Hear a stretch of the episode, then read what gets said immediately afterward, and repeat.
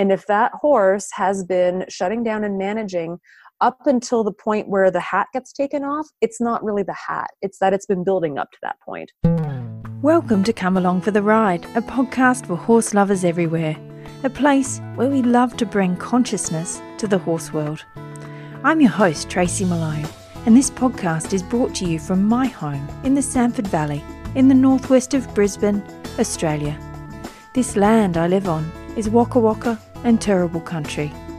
I'd like to acknowledge the traditional custodians of this land and to pay my respects to their ancestors, past, present, and future.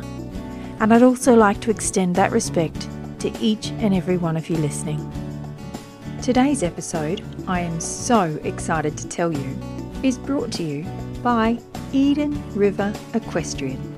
This, I can now tell you, is the name of my new company that I have been creating for a very, very long time.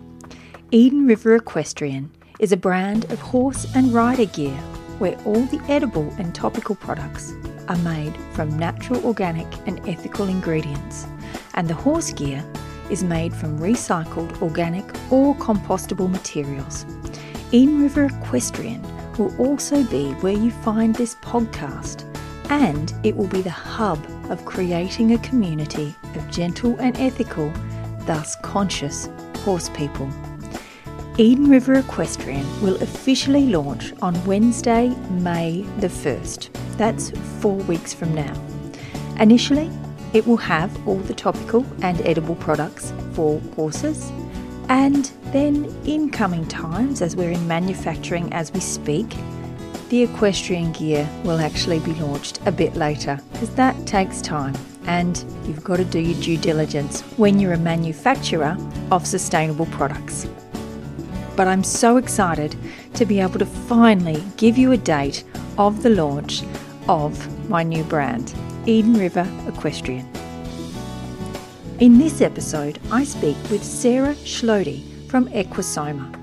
Sarah works in the field of trauma and somatic experience with both those who work in the field of equine assisted therapy and also horse owners, where she can teach more about trauma, what it is, and give you the tools to notice it yourself and find your way through for both you and your horse. You may remember in the last episode I spoke with Anna Collis, who works to release trauma from horses herself. Well, in this episode, Sarah and I go deeper into what trauma is and how it can be released from the body using different methods, and how you can become a real expert on your horse and their nervous system to assist you in building a deeper connection to your horse through understanding their nervous system needs. I love that there are so many people working with trauma now and that it's not some big scary word that sends us all into a spin. It happens, and it happens to a lot of us, and it happens to a lot of our horses too. And when we continue to talk openly about it, we can find ways through for both ourselves and our horses. So sit back, feel the love and support of this community around you, and enjoy the amazing Sarah Schlote. Sarah, thank you so much for joining me on the show today. Thanks for having me, Tracy. It's a pleasure. Could you first tell me a little bit about what it is that you do? Sure. Um, so I am. I have a master's in counseling psychology, uh, and I work as a registered psychotherapist in private practice in Canada.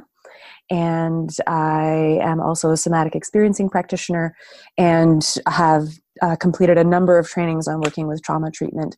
My main uh, focus is working with humans in office um, using a number of different trauma therapies.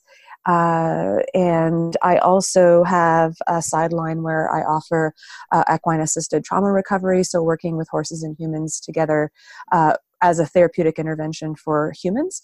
Uh, but what I'm, one of the things I've been really excited to promote a little bit more is um, couple things. One is that I call uh, trauma informed horsemanship, which is bringing a trauma lens into the horse human relationship uh, for horses and their owners, uh, or horses and their riders, and horses and their coaches, and so on. Uh, and therapist assisted horsemanship, which is the idea of pairing a therapist, a horse trainer, and a horse together to work through what's happening for the uh, the rider and the horse or the coach rider and horse because those dynamics can be a little fraught as well so um, so lots of really neat ideas um, i'm uh, sort of academically minded but very body oriented. I have an odd mix of uh, being very intellectual but also very somatic and very uh, physically oriented. And so um, I try to bring that into my work as much as I can, whether I'm working with uh, people or I'm working with uh, working around horses. That's amazing. I mm. can see the world slowly changing as it's we don't go to uh, equine therapists just because we need therapy. We start understanding that trauma is really quite massive and not that um, huge to deal with if you know how to deal with it. And if we all just mm. take a little bit of a look inside, we really can transform in an amazing way. So I love mm. this. Yeah. Did you grow up with horses? How how did the horse part come into your life? Oh gosh, so it's always so interesting. Um, one of the things I struggled with for years was imposter syndrome, and thankfully I've kind of kicked that. So woohoo! Well done. Uh, I'll get tips uh, on how you did that later. Still working on it. Uh, but um, I, I came into horses as an adult, actually. Um, we grew up, oddly enough, I, I, grew up in the countryside. We always lived in on rural properties and um, you know country roads farm farms all around. Uh, in fact one of my first homes um, was on a, actually a small horse property. I only realized that after i became a grown-up. Uh, we had a fence across the backyard and there was a creek and a, a run-in shelter which we used to pile wood in. Wow. and we didn't actually have horses. And i never it never occurred to me that it was actually a small mini horse property um, you know and uh, and I, I, discovered that when I was much older. Um, so I was sort of weirdly exposed to this idea of horses without really being exposed to this idea of horses from a very young age.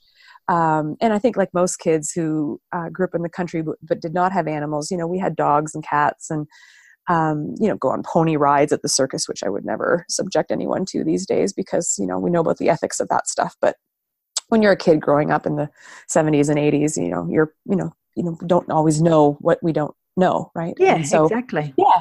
So as a teenager, oddly enough, my best friend was hugely into horses. She was uh, she had been riding for years, and her and I would nerd out on a whole bunch of stuff. And so she got me really into the Black Stallion books by I think Walter Farley, and so I really started reading those voraciously and um, fell in love with that whole story and the different horses that they wrote about. And they wrote about like um, even Man o' War, who's a really famous racehorse, and I just loved those books and she introduced me to the man from snowy river movies which of course uh, are actually my all my all-time favorite horse movies uh, and Mine I, too. and probably yeah. everyone listening to I wouldn't be surprised. And I just fell in love with those films. And uh, I'm so excited to be coming to Australia for the first time this year because it is, it's just been a lifelong dream to go down and ride in the Victorian High Country. So hopefully I'll have a chance to do that on this trip.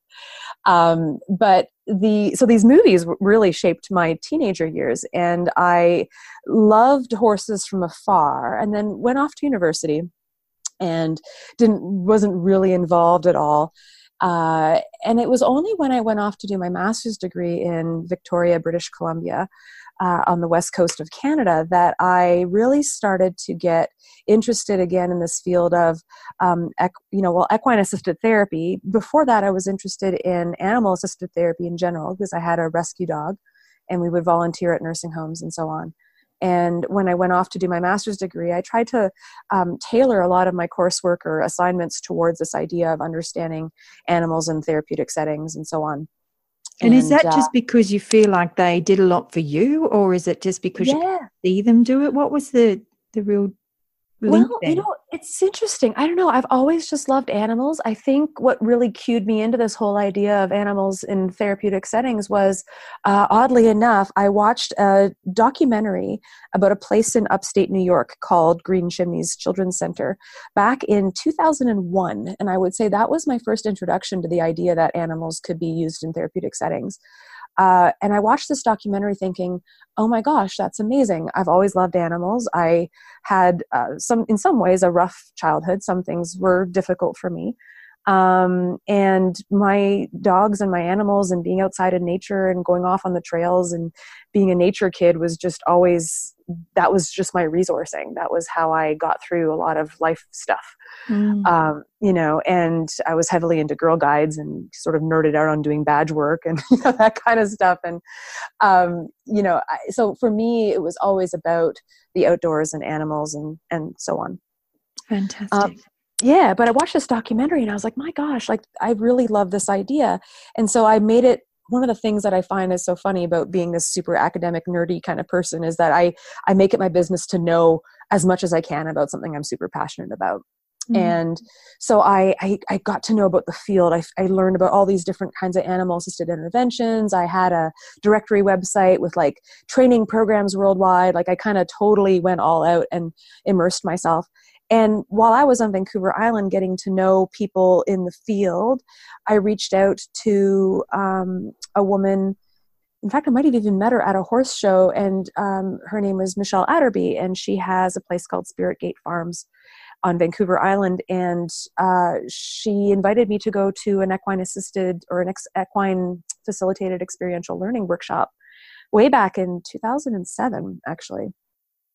And I went for this two day, two and a half day workshop and was hooked.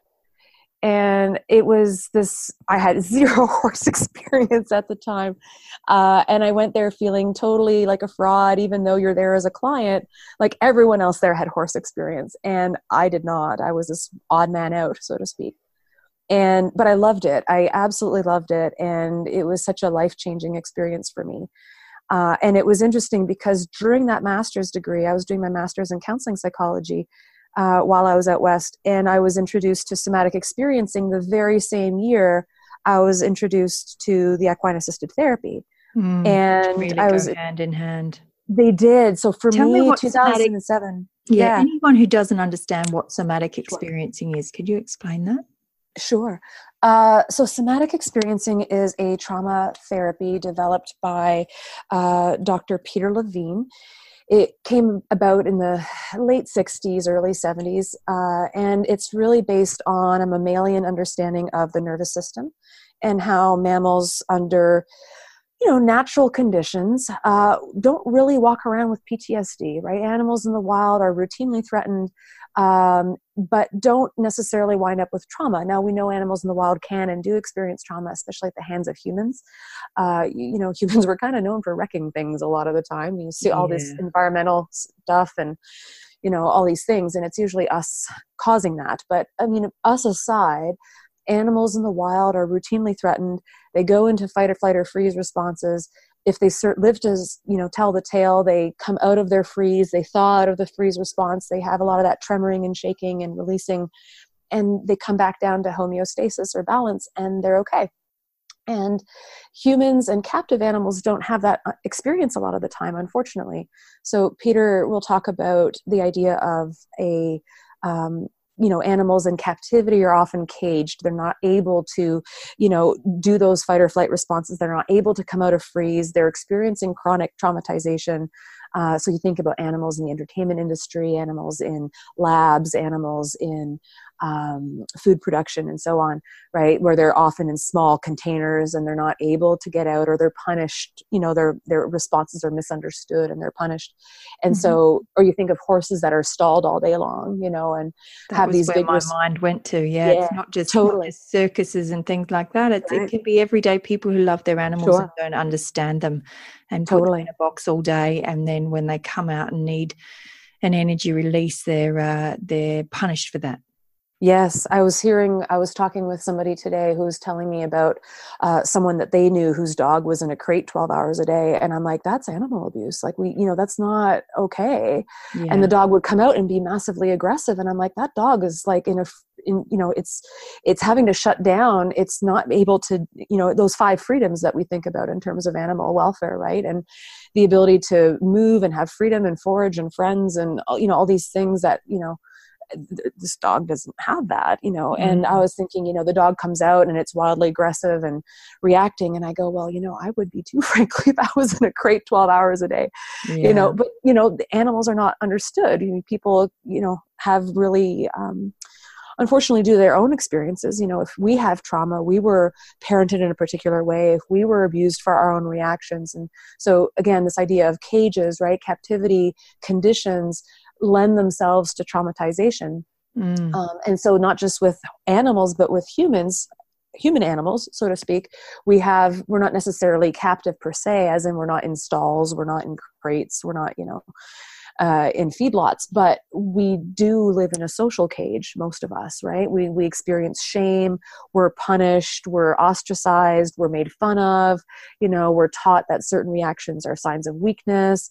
We judge, you know, aggression as being bad, you know, I don't want to be like my abusive father, you know, and so on. And so we shut down those responses and we end up not being able to complete what's locked in the nervous system. So we sort of stay in these freeze responses because we're and, it, and there's a weird dilemma. We're afraid of going into freeze but we're afraid of coming out of freeze because of what we'll tap into yeah. right we, right? And so we so we see trauma. We see trauma everywhere. And so peter levine's work is really working with helping sort of work through or renegotiate as he will say these trauma responses that are held in the body as a result of the various shock traumas and developmental traumas that we have in relationship. Uh, and that's and I was like, wow, I was exposed to this back in 2007 and then did my training in somatic experiencing and then got trained in oodles of other trauma therapies as well. Mm. But I kept coming back to somatic experiencing because I was like, you know, you know that that's it's so important and it's also not being applied to the animals which was always so weird for me because it's based on mammalian models of neuroscience so we take these mammalian models develop human trauma therapies based on those models, but then don't apply it to the animals themselves. Yeah. Which is strange for me. So I've that kind of, you know, was part of my origin story was gosh, seeing this discrepancy and going, you know, we really should take this back around um, and bring this, you know, this lens to not just working with humans, but working with other animals as well. And what was it like when you attended that first clinic with the equine assisted therapy? Oh gosh, it was so all that imposter syndrome was huge and it was it was fascinating because I was just doing my master's degree. It was I think I was in like um working into my year two i think it was actually like actually no i was ending year one of my master's degree and i uh, had been having a hard time with my practicum. I had a practicum supervisor who um, would get triggered into her own stuff, and I would get defensive because um, their stuff would get triggered, and I felt like I was having to manage their stuff, and it wasn't a safe place for me. Mm-hmm. And so I was I was trying to find my fit, and I went to this workshop, and something switched for me. Um, I've always struggled with uh, nervous system dysregulation. Um, what that means is basically um, I tend to run fast and quick. mm-hmm. um, my uh, I'm a speedy individual, and I I've always been told, you know, Sarah, slow down, Sarah, you know, talk so fast, and it's really hard not to. Um, in part, that's due to early experiences that have sort of shaped my nervous system, and in part, that's also just my brain wiring and firing in, at a particular speed. Mm-hmm. Um, you know, but I've always had this fastness, and being with the horses at that workshop, it was like, oh, there's something different here. Um, I can process from the bottom up. It was very much a bodily experience, which again coincided with my first introductions to somatic experiencing as a body based therapy approach. And so, uh, and one of the pieces that I found so potent for me during that original workshop was again this whole imposter syndrome around horses. So I go into the round pen. Uh, or the I don't know what you guys call them down in Australia. Um, yep, round pens. Round pens. Yep. Yeah. Okay sometimes they're round corrals or round yards depending yeah, on round you know, yard round pen we, we, yeah yeah. we can figure it out. Cool. Yeah we don't say yard here but uh, i've learned from having colleagues around the world that that's a common term as well. So um, so we're in this round pen and uh, I was interacting with a horse named Hawk, and it was one of those what you call reflective round pen session, right, or a reflective session with a horse where you go into a round pen. The facilitator either comes with you or doesn't come with you, mm-hmm. uh, and in this case, I asked the facilitator to come with me, and it was my first time being in front of a group of horse people and feeling completely at a loss for what to do. And one of my strengths but also one of my defense mechanisms is hiding behind my intelligence you know? Knowing stuff is a safe place for me. Mm-hmm. You know and uh, and so i've protected myself over the years by making sure i know a lot of things about a lot of things and that way i can't be proven wrong you know? Because i i i protect myself around being proven wrong a lot and a lot of my early stories have to do with that. So that's a, a protective mechanism for me. And so i'm standing in this round pen and it stops I'm, you from feeling as well doesn't it oh gosh yeah then you don't have to feel you're disconnected yeah. when you're, you're talking this, about it you keep it in your head and you don't have to deal with it anywhere else Oh yeah, totally. I can disconnect. It's a way it's like a form of dissociation, right? Mm-hmm. This intellectualizing thing is like, oh, I can't there's no solutions here. I'm just going to learn to psychoanalyze everyone and everything. And it keeps me safe because I can predict what's about to happen and I don't have to feel stuff. So bonus, right? Yes. Yeah. So um so I'm in this round pen with this horse named Hawk and that's a whole other story. Hawks have become a bit of a, um, a medicine animal for me over the years, but that's a whole other dialogue in and of itself. But I'm with this horse named Hawk in this round pen, and I'm feeling a massive amount of anxiety and panic because uh, I didn't know what to do. And I remember the facilitator telling me, "But you don't have to do anything," and it just blew my mind and i erupted into tears and i all my defenses were completely laid bare because i was like oh i'm so used to doing things. This is how i manage and i couldn't manage that way anymore. Mm.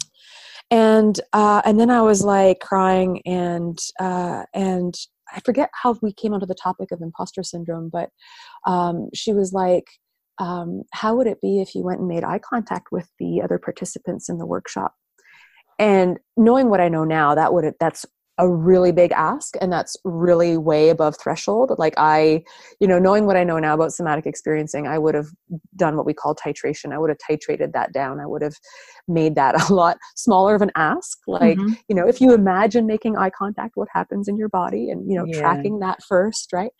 Um, but i you know that wasn't the workshop. And so she said you know how would it be like if you made eye contact? And i didn't feel like i could say no um, and so I, but I was a snotty mess. I was crying and, uh, and I said, well, okay, I didn't feel like I could say no, and that was my stuff. But I said, you know what? I'm going to take my glasses off and I'll do it with my glasses off. That way I'll do it, but it's less intense because I'm blurry. mm-hmm. You know, and so I walk over to the edge of the round pen and I make eye contact as best I can with my blurry vision, looking at each person in their face as I walk along the side of the round pen, and I'm in massive amounts of shame, massive amounts of embarrassment, hugely vulnerable moment for me, looking at all these horse people going, I haven't an, a, a, a, clue what I'm doing here. Um, and the facilitator said, Sarah, look behind you. And unbeknownst to me, Hawk had chosen to follow me at Liberty, and he had his nose at the small of my back, and he had my back as I walked from person to person. Wow. And I was like, okay, I think there is something to this. And I was, like I said, I was hooked from that point onward. Wow. So, where did that take you next? Well, um, I eventually moved from British Columbia. Well, I did my master's degree, finished my master's degree, uh, did my master's thesis research on the field of equine assisted therapy in Canada, um, got to know pretty much the who's who of the field, and uh, eventually moved back to um, Ontario for work. And um, while I was in Ontario, oddly enough, I was like, you know, I I need to do this thing. I need to get somatic experiencing training, and I need to get equine assisted therapy training. And the great irony was uh, that all those things were mostly in BC. There was no, you know, there was no somatic experiencing training in Ontario at that time. Mm. Um, and uh, the equine assisted therapy training I wanted to take happened to be in Nanaimo, BC, an hour from where I formerly used to live. And I had all these excuses. I was like, no, I can't do it. It's too far away, and I have to fly out there. And uh, and I was like, you know what? Dang it! I'm going to do this. And so I we managed to get a somatic experiencing cohort running in Ontario. And that very same year, I started some um, equine assisted therapy training with Deborah Marshall at Generation Farms in Nanaimo, BC. And uh, and so I continued my love affair with British Columbia horses and SE, uh, in spite of living all the way across the country. And nothing could stop me at that point. And ever since then, everything's been intertwined for me. Wonderful. From that point onward, yeah. And how were you then able to tie the somatic experience into the horse world? Because there's one thing working in equine therapy, but then mm-hmm. How do you work with an everyday horse and rider? Is that what you transitioned to, or did you stay more in the therapy field? I, my so my bread and butter is still primarily the therapy field. Most of the days I am in my office doing trauma work in office with clients, mm-hmm. um, because human that's just clients, yes. human clients. Yes. I would love that'd be funny to have a horse in my actual office. uh, you know, here, come have a seat. Just so we're um, clear, it's not dogs. When I used to tell people all yeah. those years ago that I did equine therapy, everyone said so you sit and counsel a horse it's like oh okay okay well that's why we're not supposed to say equine therapy like we're not supposed to say pet therapy right um, yeah, um, because it yeah, assumes yeah. that it's the animal receiving the therapy and in fact exactly. the word equine therapy refers to equine body work so massage for horses yes, yes, yes. this was back in the early 2000s as well sure. before we'd established all these words Oh yeah, and people still shortcut it because, frankly, I'm sorry, but it's way less hard on my mouth to say equine therapy, yeah. even though I know that grammatically it's not correct, and that yeah. we should be saying equine assisted, equine facilitated, equine guided. Enter the word of your choosing, therapy, counseling, whatever, right? Yeah. Um, and so I know that, but it's way easier in terms of ease of communication to just say equine therapy, even though it's not quite accurate. So. Mm. Yeah. So anyway, so um, most of my work is in office. I do a number of different trauma therapies, somatic experiencing being one of them.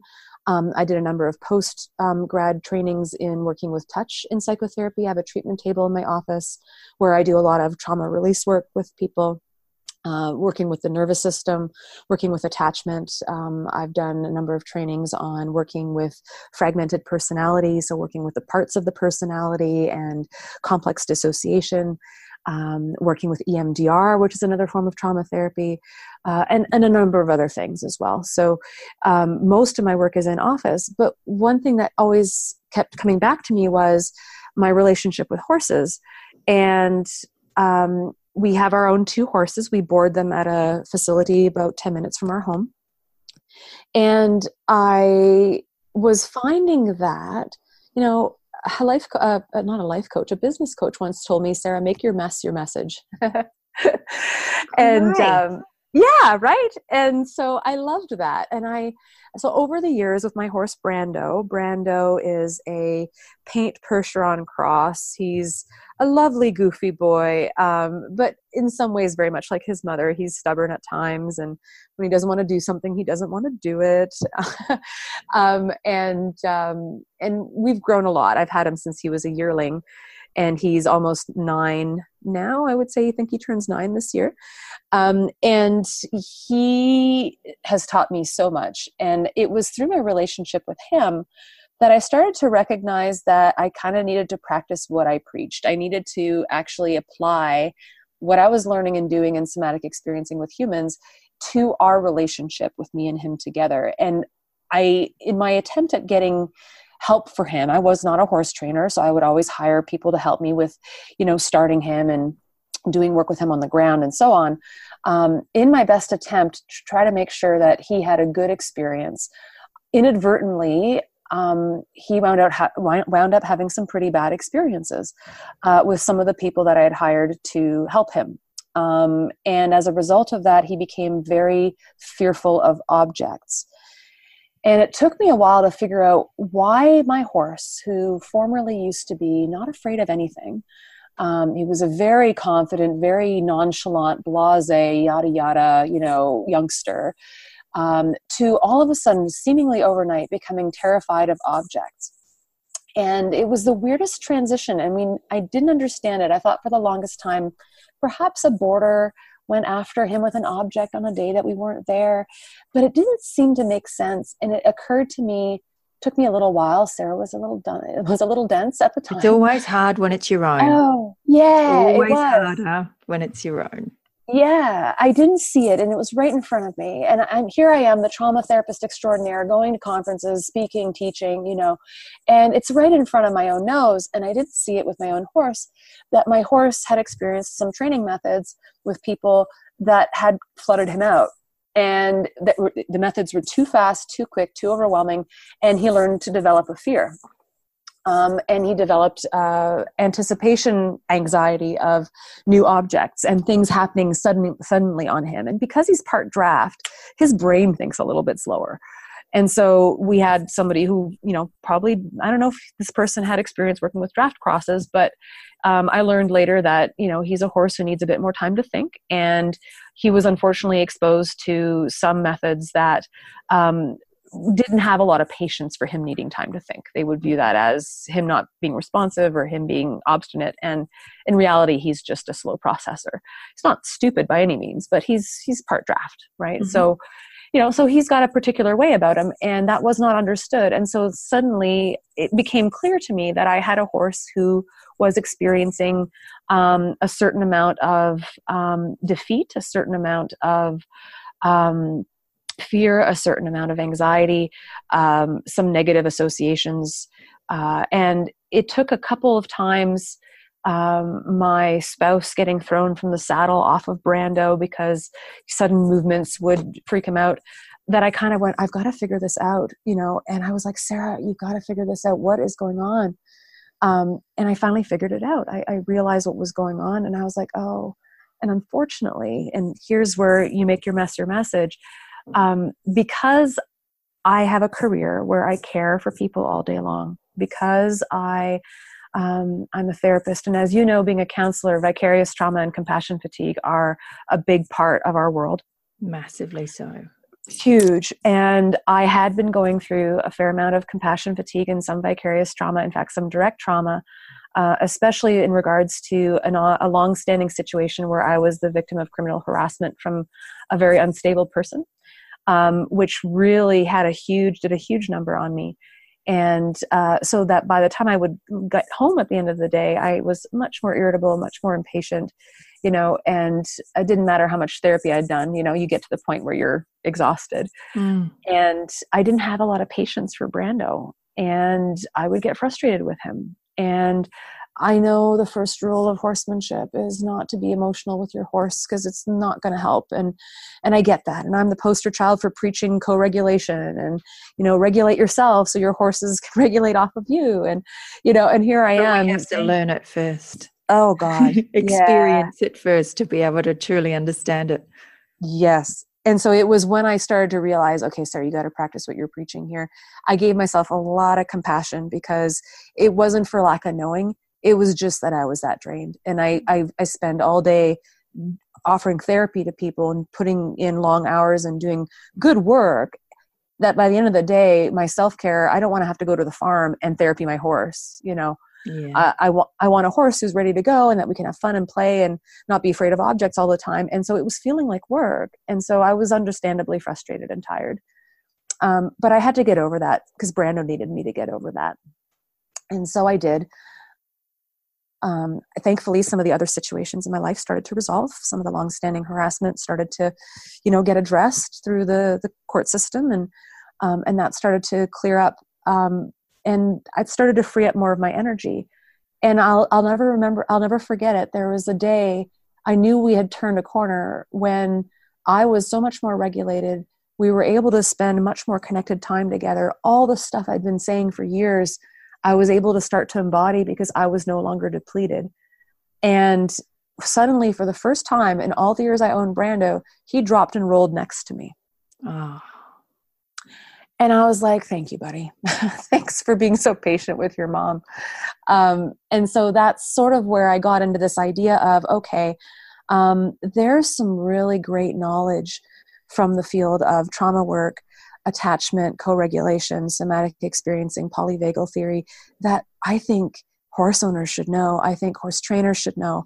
Um, I think equestrians should know. Um, and I see all these issues between people and their horses, myself being one of them. And it was only when I started to apply some of that knowledge to helping Brando with his fear of objects that I started to actually see some progress with him. And I was like, okay, so this is a case study of one. I can't claim that I, you know, I can heal horse trauma. But I'm like, there's got to be something to this because if it's a mammalian model developed for human trauma therapy, there has to be applicability back with other species. There has to be. Um, and so that's what I've been trying to figure out. And so I'm still at this very beginning of trying to formulate what that is. Uh, and actually, you'll, you'll be really excited to know uh, I've been working with a woman in Australia named Julie Lannon, who is a clicker trainer. And we've just developed a video series that we will be releasing shortly on taking some training sessions that she has with her and her horse and his fear of objects uh, and applying a lens of somatic experiencing trauma, attachment, and polyvagal theory to what's actually happening with the horse as he works through his fear. Oh, that's brilliant. And, yeah. And so I'm so excited about that because uh, this is literally, no one's done that. Like, no one has actually done that yet. So um, there are people certainly who are trained in somatic experiencing who do work with humans and horses.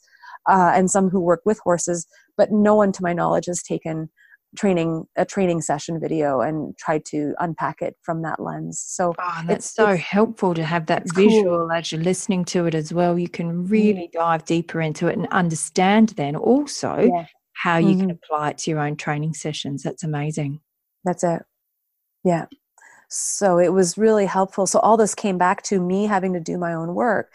My progress with Brando would not be where it is today. Does he still have problems? Sure, he does. You know, we're working through stuff, but we're way further ahead because I had to walk my talk. I had to look after myself, go back to therapy, continue doing my self regulation work, continue to work on trauma in my body, continue to look at my attachment patterns and my, my, how i how i have emotional responses to things how my past shapes those responses right and and there's no shame in that like that is the horse human relationship as my colleagues um, bettina Shultz-Jobe and Tim Jobe will say it's a real relationship the horse isn't a metaphor the horse isn't a mirror the horse is an actual being that you have a relationship with though there are actual honest to goodness dynamics playing out there yeah. And, you know, and we have to treat it like any other relationship.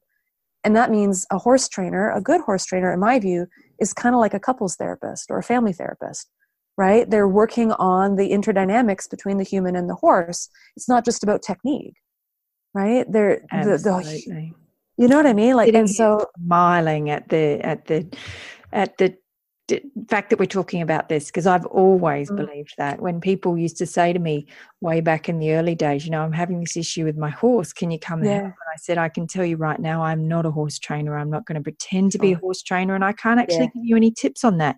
However, yeah. I can talk about the dynamic between the two of you and I can exactly. do relationship counseling there and I can give you yeah. on what's going on and the dynamic that's playing out. That's how I can help you. The other stuff yes. you have to get somebody else. I think it's so important and so overlooked. Yes.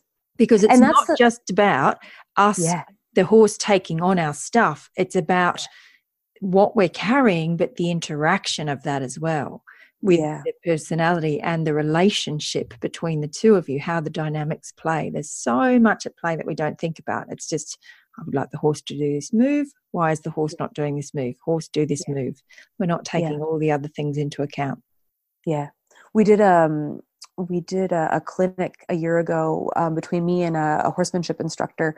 And i again i don't purport to be a horse trainer. I, certainly at some time i would like to become a horse behavior consultant maybe down the road you know um, but for right now, it's kind of like you said, right? I, I, can come in, I can look at the horse human relationship dynamic, I can let you know how you're pinging off of each other, right? We can talk about your dysregulation and how that contributes to the horse sense of unsafety, you know, and then how the horse's unsafe, you know, be, unsafety leads to certain behaviors.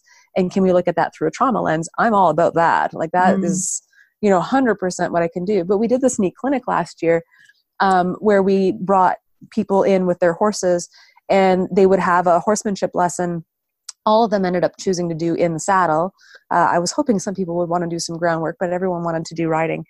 And we were looking at what was going on for the uh, participants uh, in their process with their horse. And you know invariably you know they're like well I, w- what's the issue with your horse? Well i want the horse to do this particular movement or i want the horse to do this particular transition or when i ask this or i cue this it doesn't happen what's going on? And invariably it was a challenge with the human right? The human would have anxiety or the human would dissociate or the human would you know uh, be so caught up in their own activation that they were triggering the horse or they were so nervous on horseback that they would clench with their legs and grip the saddle and grip the sides of the horse like you know and that would you know cue a bit of a fear response in the animal because they were so gripped. It was like you know it was um um, like a, a, real almost like having like claws on, on your on your back you know like mm-hmm. an animal gripping you.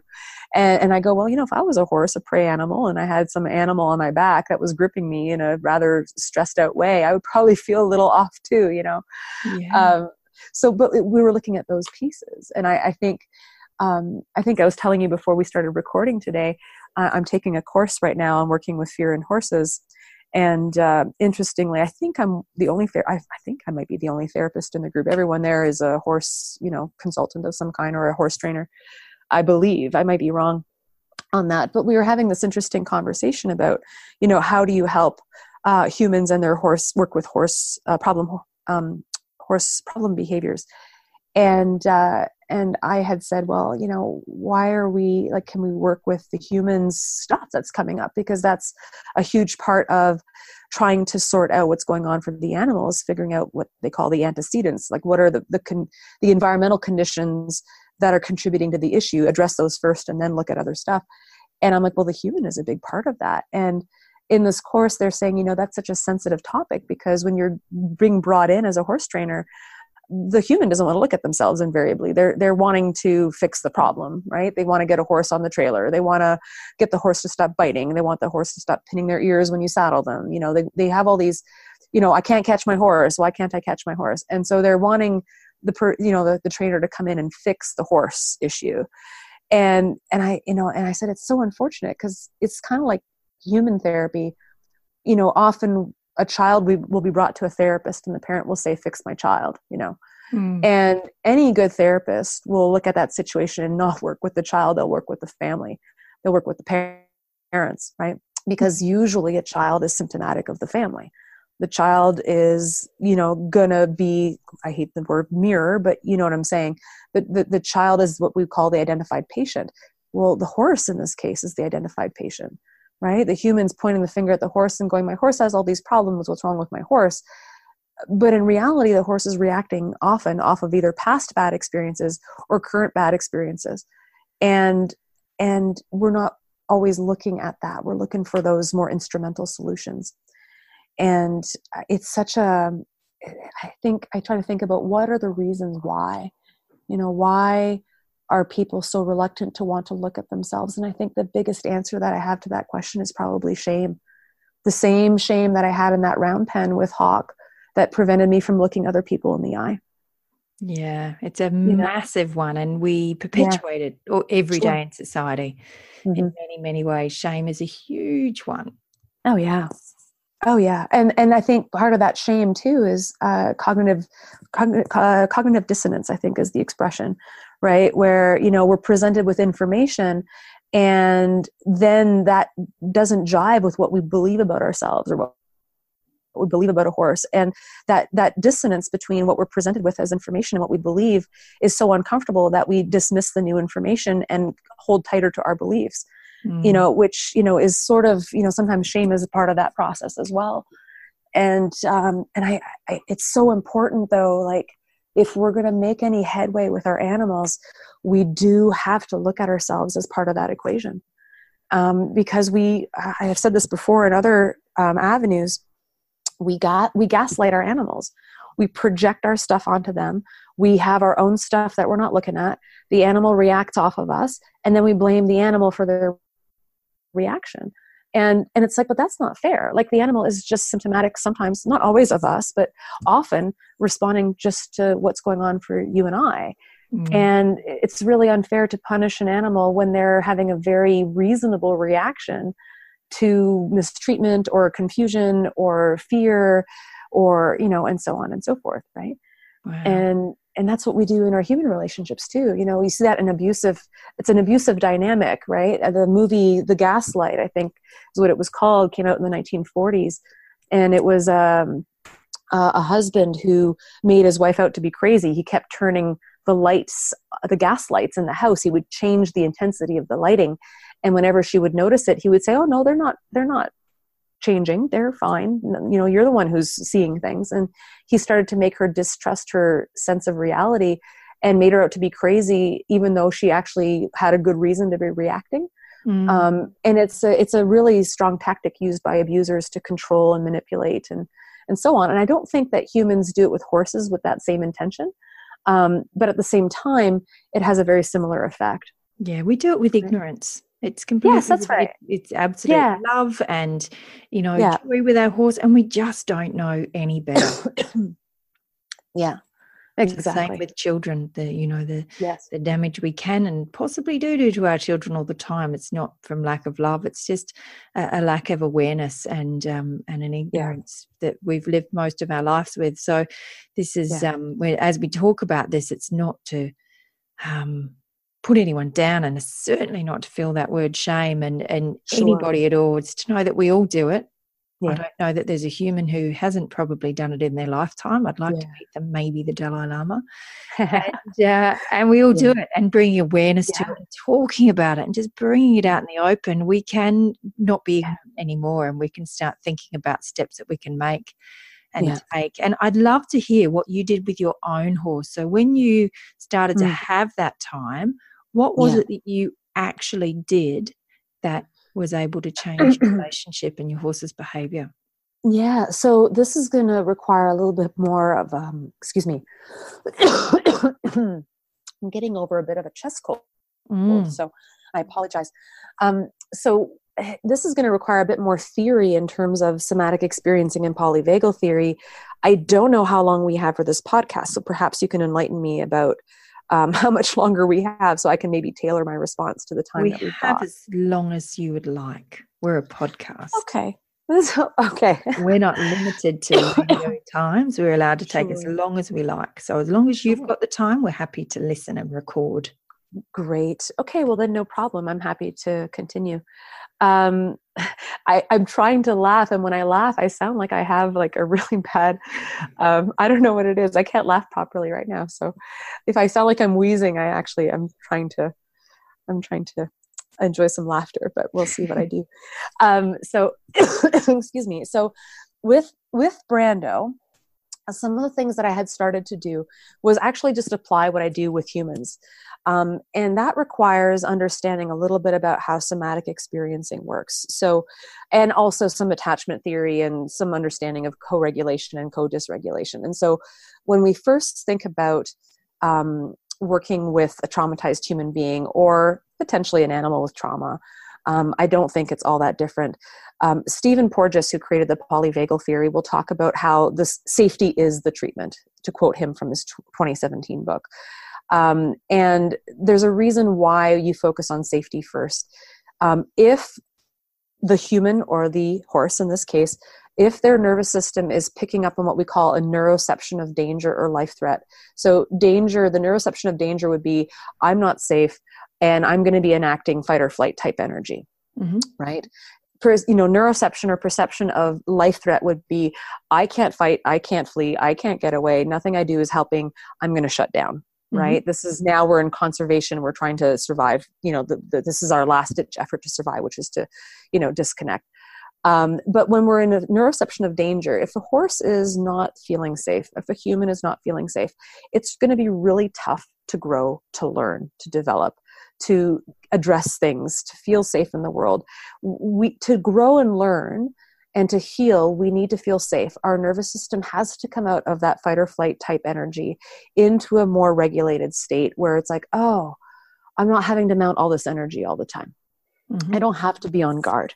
And that is that's tough enough to do in and of itself because often people have a lot of fear of coming out of that kind of response because it feels safer to feel on guard right mm-hmm. than to let your guard down and feel vulnerable so yeah. um so the first step is always how do you facilitate safety and that includes not just living in a safer environment i mean what is that anyway but a lot of it is the relational safety how are you in relationship with your client for instance if you're a therapist right? How are you monitoring your own regulation or dysregulation as it were? How are you monitoring your reactions your attachment style? Does your attachment style tend to be more dismissive tends to be more enabling?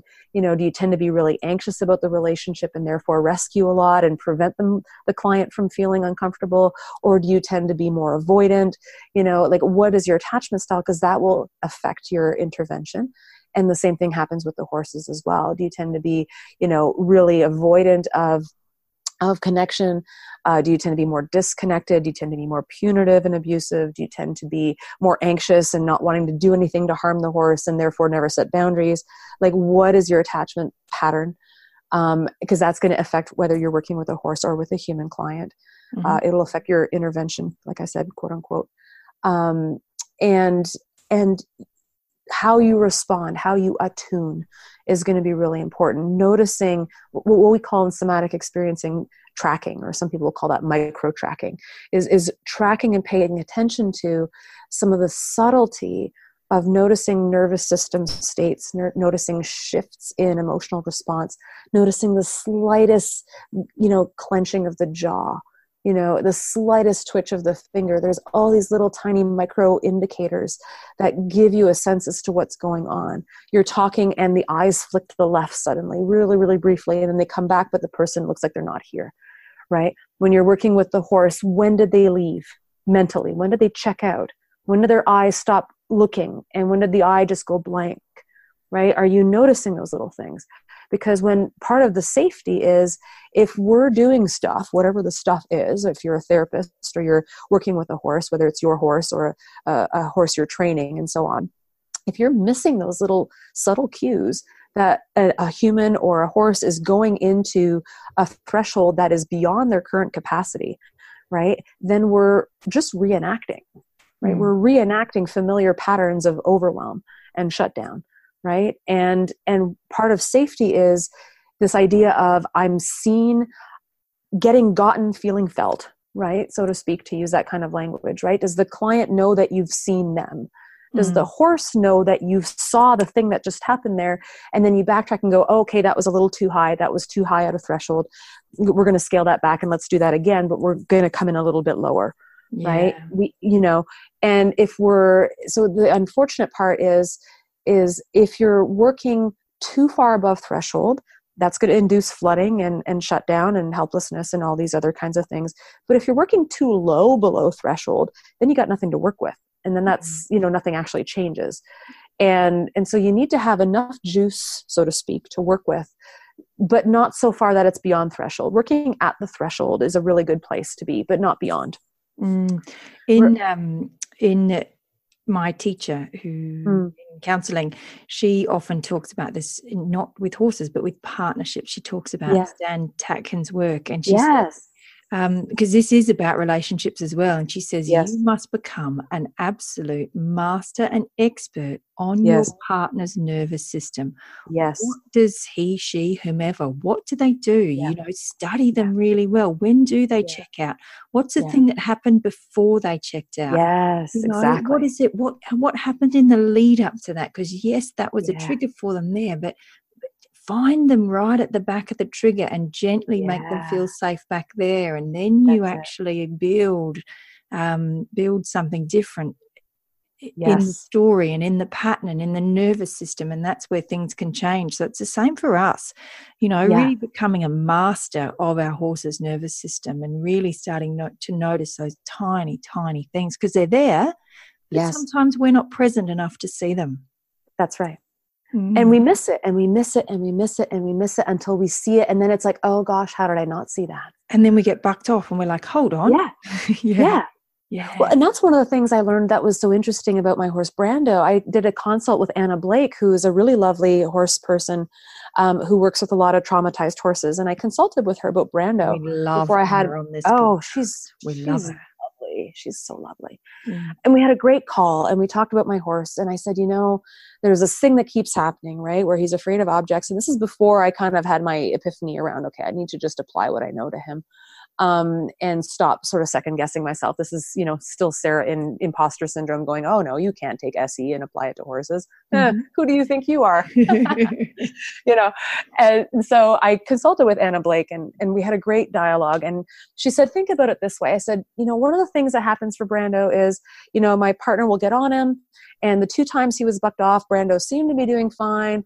And then, you know, Ryan took off his cowboy hat and gave it to me so it didn't fall off while he was riding. And then Brando lost his mind, freaked out, saw the hat out of his peripheral vision magically appear off of his head, and jumped up in the air, jumped sideways, and off goes my partner. Mm-hmm. And you know and the other time it was the same kind of idea where you know ryan wanted to adjust his leg in the stirrup. He pulls his leg out of the stirrup moves his leg around to you know adjust his leg to feel more comfortable. Brando sees the leg moving in his peripheral vision loses his mind jumps three feet in the air you know and off comes my partner again. Mm. and i said to anna i said you know i don't really he seemed to be doing fine. She said bear in mind sarah you have a draft cross. They're often very stoic you won't know until it's too late that he is having he's actually having a really hard time.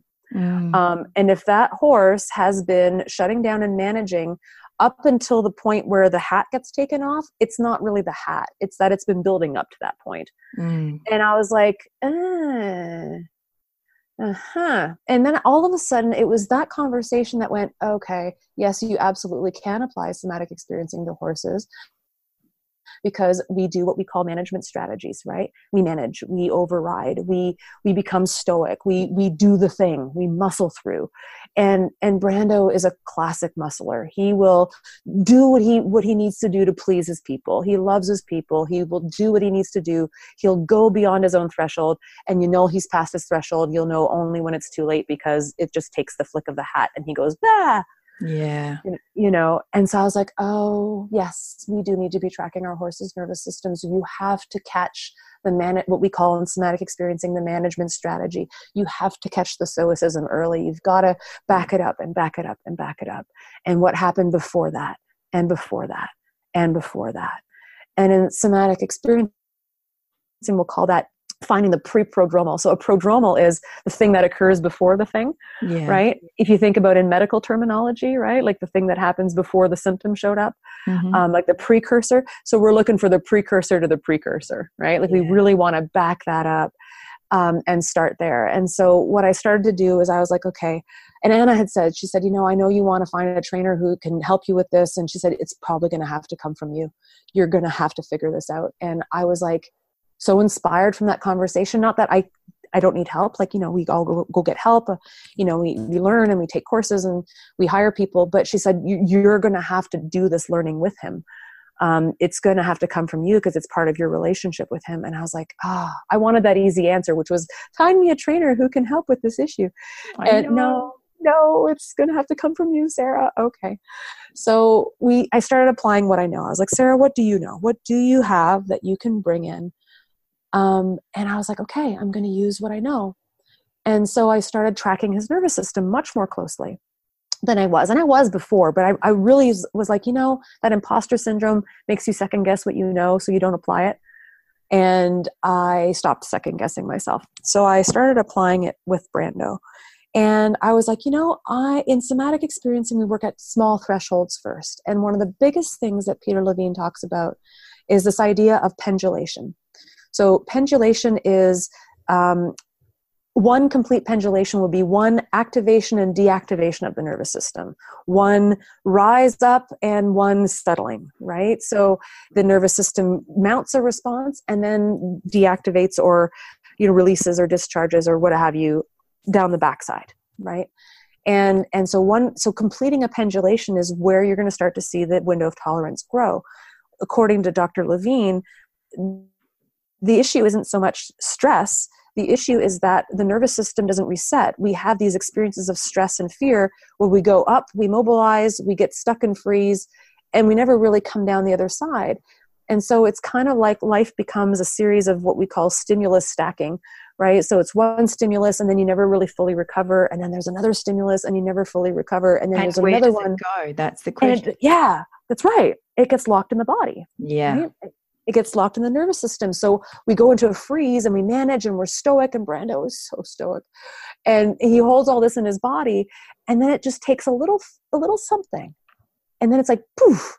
And you're like, oh, there it is. It's under the surface. It's just there underneath that holding response. Mm. And so um, so part of it is don't stimulus stack, so to speak.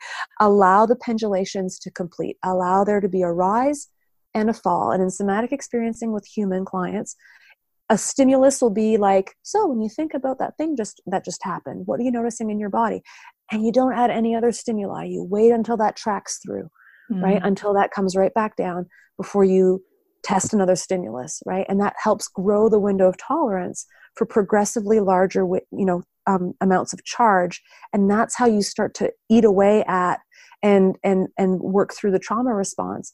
Um, is through these little increments and it's through completing those pendulations. So I was like, okay, I'm going to track Brando's pendulations. I am going to work really small and I'm going to watch for his tendency to go into a shutdown. And sure enough, it was so fascinating to watch because I would um, I, I, brought an object up to him and like right away like he can see his eyes like go glaze you know and i was like oh buddy okay we're starting really small with you. Um, and so i started doing what i think some clicker trainers would talk about like a shaping plan. Now i didn't have any kind of training in that at the time. I knew about clicker training and positive reinforcement but this is quite different. This is not so much about um, exposure although somatic experiencing could be considered um, a gradual titrated exposure therapy. It's not um, it's not flooding it's not prolonged exposure it's tiny little titrations of exposure. Mm-hmm. waiting for the pendulation to complete waiting for that activation to deactivate. And with brando it's that he goes into a bit of a stoic freeze. And so i was tracking his tendency to do that but i was working at the edge of tolerance. Like okay that's too close no problem. I'm going to back off. And so i would back off and i would wait for him to show up and, and breathe you know? And and then it was like okay great he breathed awesome. And he came out of those freeze moments. And so progressively over time just working with objects working with things that i know would sort of make him feel scared um, you know you're at the mounting uh, the hitching post and you're grooming and something falls off in front of his nose you know like you drop a glove or something and he goes ah. And it's like okay so let's let's work in small gradual titrated amounts where we're I'm helping him learn that his nervous system can go up and it will come down and it doesn't have to get stuck in freeze. Mm-hmm. Because the classic pattern of overwhelm is I got overwhelmed and I couldn't get through it. I got stuck in my experience. And so he is like a traumatized human being. I think he's had a lot of training experiences that were very overwhelming for him that resulted in him having to go into stoicness to, to cope um, and to and check out mentally. People probably weren't abusive yeah. in any way. It's not like no, they were hitting him around no. the head or hitting him with an object. No, they just did too much yeah. too fast, and his nervous system. It was too much. Cope. It was just I, exactly that simple. That's exactly it. I don't think the trainer at all had any intention to harm Brando. I've since heard other stories about that particular person, but that's another aside. But I do not for an instant think that my horse was abused. I do believe, though, that like you said right he was overstimulated and overwhelmed and there was a lot of stimulus stacking mm-hmm. where his uh, it was more and more and more and more and he just got overwhelmed and learned how to become stoic and shut down and never really worked through all that charge in his nervous system. And so uh, i was like okay let's back way the heck off. Thanks anna blake for telling me about my horse being stoic and cueing me to the thing that was right in front of me all along.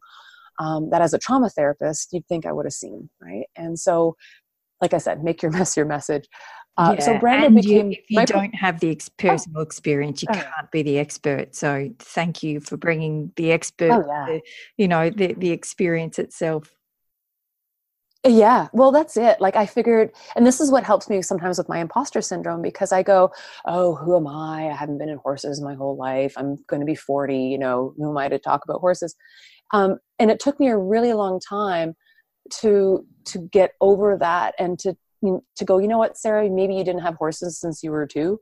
Um, but there's still a lot of value in what you're bringing to the table in terms of taking this knowledge from this you know somatic experiencing world and polyvagal theory with stephen porges's work and attachment theory and going this absolutely applies to mammals. And in fact each of those areas was studied in animals first mm. um, you know and and then applied to humans so it absolutely 100% has relevance and i might not be a horse trainer but i'm an expert in my own horse and i'm continuing to learn from my horse who is an expert in himself mm. brando is his own expert um, but he teaches me every day and there's still a lot i need to learn but there's a lot that I, I i've been applying so i've been tracking these pendulations and what was really fascinating with the, the fear of objects for Brando was that um, because I was allowing that charge to rise and then fall and discharge before I did another stimulation, quote unquote, um, exposing him to something else, um, I found that he was less spooky and less fearful. Does he still have startled responses? Sure. He's a horse, he's Brando. I don't know that we'll ever fully get past that. He's a horse who tends to have a pretty decent um, self protective mechanism now as a result of his early experiences. I don't think that'll completely go away. Um, maybe in time it'll get better. But what I've noticed is that since paying attention to those pendulations, and not doing stimulus stacking and continuing to overwhelm him, he's a lot more present. He doesn't check out as much. Um, when stuff happens around him, he's not really worried anymore um, you can you can sweep underneath him and he doesn't care that there's a broom underneath his feet. He doesn't care if something drops in front of him. He'll he used to scare himself. He would um, if there was something on the hitching post like a bottle of thrushbuster or something he would knock it off with his nose and scare himself. Um, you know because that's just how he is. He just became very spooky as a result of all this overwhelming training experience. Yeah. um, but now he'll knock a thing off the hitching post and just sort of sniff it you know and and i'm like this is awesome. This is exactly what we're talking about. Yeah. You know and and part of somatic experiencing work is um, the trauma vortex is the scary thing right? The trauma vortex is the traumatic memory. It's the bad experience. It's the object. It's the whatever right? It's the thing that carries the charge. Mm-hmm. and peter levine talks about how you need a counter vortex in the face of the trauma vortex in order to have the capacity and the resiliency to feel like you've got the confidence to move towards the trauma vortex, right? Um, we need to feel resourced if we're going to go towards the center, right? The core of the issue. Yeah. And so I started to do um, some minor positive reinforcement with him. So I started teaching him to touch it um, and Touch It was a really fun little game. I don't even know where I learned that. I don't know if that's class. I don't know if that's like a typical thing that's taught. I think I might have just adapted something out of you know how there's target training. Mm-hmm. For horses with the stick, and you get the horse to touch the stick. And so I just kind of adapted that. And so I would point to something and I would say, touch it. And then when he would touch it with his nose, I would give him a treat or I would scratch his withers or something. And so, um, so he kind of learned that um, here's this thing that he does that brings him some confidence and that he knows he gets rewarded for and he feels good about. And in somatic experiencing, we're wanting to draw on resources if we're going to go towards something scary. So, unbeknownst to me, but sort of by design, I helped him develop a resource, which is this touch it game that we have. Um, and so that has been super helpful also in terms of feeling the confidence to approach the scary thing. And in fact, the video series that um, Julie Lannon and I will be releasing very, very shortly um, shows exactly that. She did um, a model of training called Intrinzen, which um, teaches horses things like panther walks and crunches and, and and different sort of movements that the horse can feel proud about and feel a sense of like competence and confidence about. And invariably what we found in working with her horse is that those very proud like movements are a resource that helps the horse move towards something scary and what was interesting was Julie was telling me, she said, Sarah, you know, there's if there's a scary object, my horse will turn to me and he'll cue a panther walk. And and I'm like, that's amazing because that's the counter vortex in the face of the trauma vortex. That's exactly what we do in somatic experiencing is we we find the resource that gives you a sense of a sense of the opposite of trauma, a sense of I can versus a sense of I can't, a sense of empowerment as opposed to a sense of defeat and overwhelm and helplessness. And that that boost in the nervous system is sometimes that little bit that you need to kind of get to that next threshold. Mm, it's brilliant. And, we we talk yeah. in humans about resourcing as well. So for me personally, I would mm-hmm. um, I feel the energy of my parents standing behind me and the the strength yeah. of them holding me up, or I feel if I'm sitting in a chair, I feel the strength of the chair under me. Yes. And I lean That's back it. into that strength and I feel it. Yes. You know, whatever it is, if it's a a religion or um, for me you know you can think about the happy things from your childhood you need to have about sure. two or three resources that we learn in counseling yeah. that we yeah. always just bring ourselves back to ourselves when we're feeling those ways so if you see your horse going into it and you start to go oh what do i do here you can mm. resource yourself which which might help the horse resource themselves as well well, and see if the relationship with the handler is a resource. And so this is what's so amazing. So in mm-hmm. attachment theory, um, we want to ideally raise our young or our animals with a safe haven experience where their needs are met and they're protected from harm and all these things. Um, and then if there's enough consistency of attunement, enough consistency of responsiveness, um, the child or the animal will will return to the caregiver as a secure base exactly um, and they can right? do that if you've resourced yourself well first you got it if yeah, you're scary if you're inconsistent yep. you, we you know what i mean resource right? ourselves yes allow the horse then to use us as a resource too you got it that's mm. exactly it so all these things kind of came together for me and that's what i've been promoting so the trainings i've got coming up the workshops i've got coming up um, that's it's essentially this in a nutshell it's how are we using this um, the basics intensives, uh, the Equusoma basics intensives are workshops intended specifically for people who are uh, in the equine assisted therapy field or in uh, somatic experiencing, or they're helping professionals of various kinds who want to learn a little bit more about the um, equine assisted therapy process, but from a perspective of somatic experiencing, polyvagal theory, attachment theory, uh, and trauma informed care. Uh, and so the first workshops are happening in 2019, so I'm very excited about that. Um, and then I've also been rolling out trauma informed horsemanship, which is an adaptation of the same material, but for non therapists. Basically, it's for um, humans who love horses, humans who have horses, equestrians, horse trainers, horse, horse health professionals, uh, and so on. And it's basically taking some of this knowledge and, and bringing it back around to those contexts. Mm, I love it. I love that you're mm. covering both sides of the field. And mm. something that comes to mind that um, everyone listening can actually do is you can, in becoming, because uh, sometimes you you sit and listen to these things and you say, but, but what can I do now? And what you can yeah. do is is become that expert on your horse's nervous system. So even yeah. when you first approach your horse, how does yeah. your horse look as you're approaching it? When your horse actually yeah. sees you, what's the response they have in their body? And then, totally. you know, if you're walking up with a halter, does the horse have a different mm. response? If you walk over mm. and you you pick something up like the bridle or the saddle, always mm. be mm-hmm. watching your horse as you pick it up to see do they have mm. an actual response in their nervous system to that? Are they trying to tell you something really early? Um, yeah. And uh, about that today's not a good day. I don't have a good feeling about that saddle. I don't i don't want to be ridden that bridle. I don't like it. What is it that your mm. horse is trying to tell you? And when is it that they you see that first you know shutdown response in them? It's um you can really become a master yeah. in your horse's nervous system. Yes. And that attunement that ability to read the the, the micro tracking of you know the, that that subtlety that's where the horse starts to go oh my human sees me yeah. Right. That's where because relationships built and safety. Yeah. That's exactly it. Because if you if you're if you're a kid, right, and your parent uh, routinely reacts a particular way, misreads you, doesn't see that you're in distress, doesn't see that you're frustrated with their behavior, doesn't pick up on all these little things. As a kid, you learn to not trust your parent. As a kid, you learn, okay, well, my needs are not going to get met. I'm not understood. No one sees me. Um, and it's a really magical experience when that kid grows up and has a first moment where someone actually sees their distress or sees those subtle cues or reads their body sign of no and goes oh you saw that? Oh you you you actually can like you actually picked up on what was important for me or you actually could tell that i was upset about this. And and it's such a moment where you go oh i can trust you because you see me.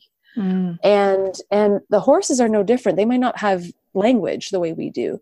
But when Brando, when I figured myself out and I started applying some of this with Brando, um, he became not that he wasn't responsive before and not that we had a poor relationship i would go in the pasture and he would come from long distances to come and see me like we we've always had a good relationship mm. um, but but there was something changed when i started to really apply my what i knew about people to him and i was like and so he sees that i see him more now. Um, he can tell that i'm noticing the moments where he he goes into stoicness and he he he blanks out a little bit in his eye. Like he knows that i'm seeing some of those things now.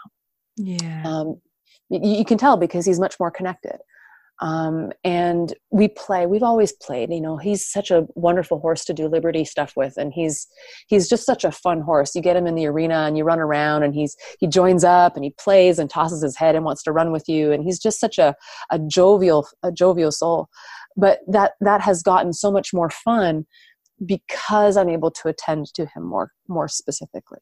Yeah. Um, and when that attunement's there it's like oh that's like you said that's where that's where the relationship is built yeah it's like oh i i'm seen i'm safe. They they see it they get it they're uh, they're attending to you know they're attending to my response. Mm. and i have a voice. And that takes me to this idea of trauma informed care which is you know one can we have a trauma lens on our animals? So like you said what can listeners do that's practical? One like you said become an expert on your horse's nervous system.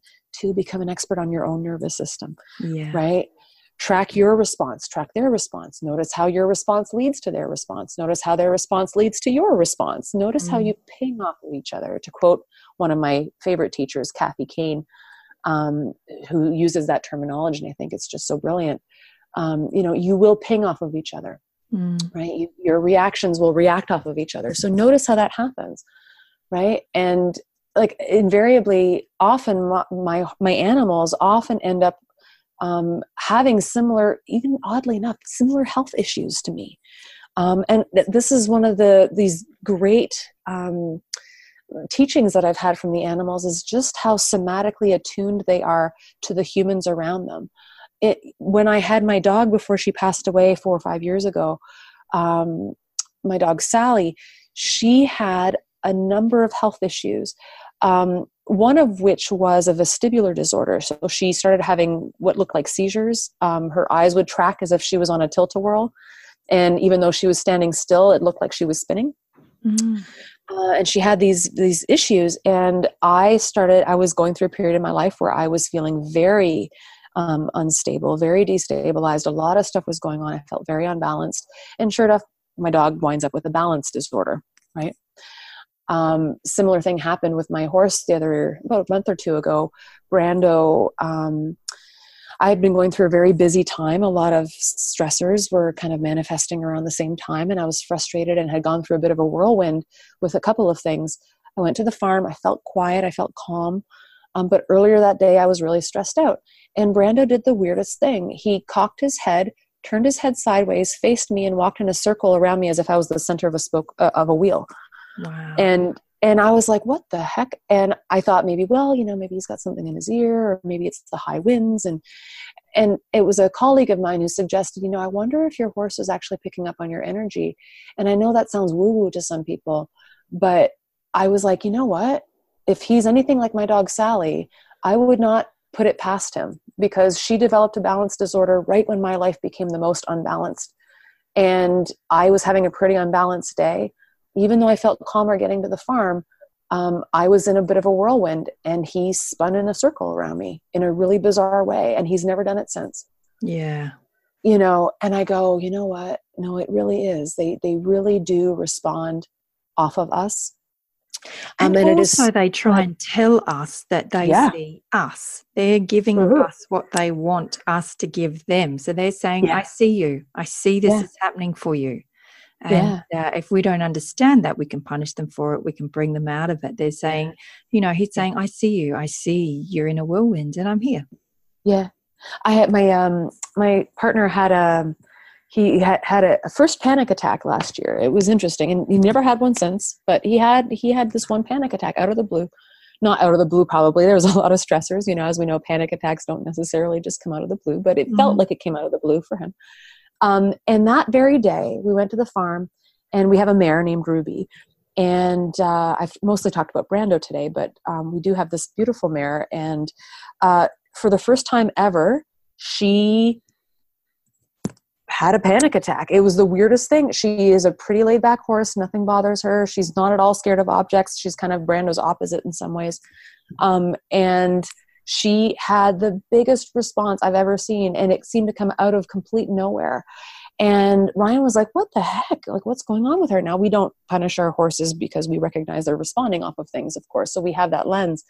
Um, but I was like, You know, sweetheart, I, I think you know, not you, this might sound a little far fetched, but I said, this is, she's never reacted like that ever. And you've never had a panic attack and both occurred on the same day. Mm. You know, and they've never had either of them have had that since. And so I kind of go, you know what? No, we do need to be looking at ourselves. And one thing I, um, I'm preparing a presentation on we talk about this idea of co-regulation right? And healing with horses. And it's one of these little beefs that i have. You know we talk about the field and oh be around animals and animals are regulating and we can regulate with an animal and they can sense that we're you know they can sense stuff.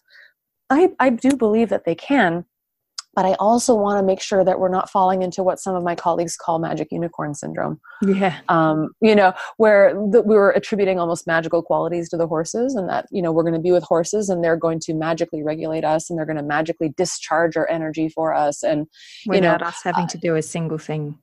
Totally, right? And that they're going to choose to be with us when we're dysregulated. I'm sorry, I don't know what your horses have been smoking, but my horse, when I'm dysregulated, doesn't stick around. Yeah. you know? And i think there's unfortunately like not that not to say that it can't happen and that some horses won't be with a human when they're going through a lot of emotion which is again the foundation of equine assisted therapy is these magical moments where like even i had that where i was crying and i was upset and i'm in this round pen and hawk comes up behind me and walks with me. Like wow you know there's these moments where these things happen absolutely. But if we have this expectation that our horses are going to regulate us right it sets people up for, I think, a lot of um, misperception, false expectations, um, and and sometimes potentially even exploitation or abuse. Because um, if you have a, an animal and you have somebody like yourself, a horse owner, or someone coming out as a client, uh, and they're having a hard time, and they've been given this song and dance about how equine assisted therapy you know you go with the horses and they have unconditional love and they're going to be with you in your emotion and they don't judge. And uh, that stuff's all true to a certain degree. But if you've got someone who's got this expectation and they get there and they have a big emotional response and the horse moves away because the horse is uncomfortable because it's a lot of emoting and they've got their own stuff and the horse is not comfortable we've just created a pretty big reenactment of the human feeling dropped yeah. And you know what i mean? And going see i'm you know my needs are too much and no one can be with me. And you know even the horses are abandoning me. And yes that's grist for the mill but we can avoid that by avoiding unnecessary expectations up front that are unrealistic. Yeah. by again making the horses into these magic unicorns that they're going to come and therapeutically heal everybody you know? Mm. i don't think that's fair. And, and it I, it's not much self responsibility in there mm. either is there no, and I and I you know do do horses have the capacity to be a regulating impact? Sure, we've all sat in fields, we've all been around horses and felt super calm and felt like in our bodies, and I, I that's absolutely true. But it's it's I think it's the whole extremes, right? Like you can yeah, have definitely. that, yep. you know, and then and not go into the extreme of magic unicorns right where they you know they're going to come and they're going to release my energy for me. I think that can happen sometimes you know when you're around horses and they start licking and chewing because you're calmer or mm. you're coming down off of a stress and they start licking and chewing. But i go is that them discharging your energy or is that actually them feeling your stress and their nervous system is coming down yeah right it's them discharging perhaps their energy in response to yours not that they're discharging yours necessarily yeah right like we we i think we come up with these fanciful explanations which contributes to you know magic unicorn syndrome and then we've got you know um, some expectations that are not always true uh, such as making a horse stand and tolerate an interaction when they don't want to be. You know, we've all, I think, seen that. I remember seeing a video, there's a couple of videos on the internet of um, different therapeutic intervention programs involving horses where the horses are clearly not happy to be in those interventions. You know their their their ears are pinned and they're tuning out and the handlers are trying to make them tolerate the experience. And i'm like that's that's not okay. You know if it comes at the expense of the horse it's not healing for either horse or human. Like it sh- it can't it can't come at the expense of the animal which means again we have to be looking at ourselves in that equation. Yeah absolutely. yeah. Oh, there's so many good things in there. So, Sarah, tell me about where yeah. we can find all the information we need on you. Sure. Um, so I have a couple of websites. Um, the more horse related one is uh, www.equusoma.com. So E Q U U S O M A, uh, Equus and Soma. So Equus being horse and Soma being body. um, but one S. So uh, the two words are kind of collapsed together. So equusoma.com with one S. Mm-hmm. Um, and then the other one is my first and last name at, um, or that's a, that's a, that's a Gmail address. Um, my first and last name.com. So sarahschlote.com, S A R A H S C H L O T as in Tom E.com. Um, and both of those websites will have information. Um, I have a number of books or, or publications in the process, uh, some videos, some podcast stuff. There's a lot of really cool material. Um, yeah.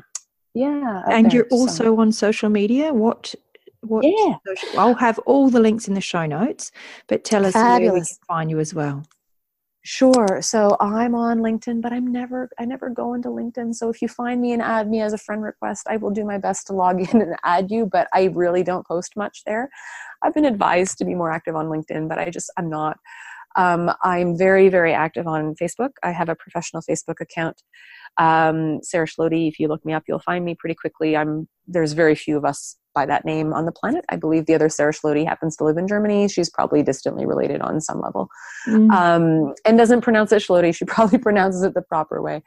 Uh, pronounces it Schlote. But um, um, if you check me out on Facebook, you'll find me. I also have a page, a Facebook page for Equusoma as well. So if you look up E Q U U S O M A, you'll find that page as well. Fantastic. And your website's the best place to find out where you tour, where and when you're touring in Australia, where you're going to be yeah. all those times. That's the best. Yeah. Yeah, that's all on the website. It's also on the uh, Facebook page for the business. Um, all that information is there, but definitely the website is a good place to go.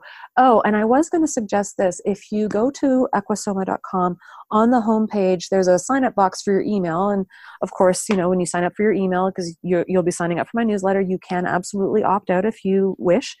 Um, but if you want, I'm giving away a free ebook, which is uh, mostly for people who are doing uh, trauma, um, sorry, um, equine assisted interventions of some kind. So therapeutic riding, equine assisted therapy, equine assisted learning, and so on.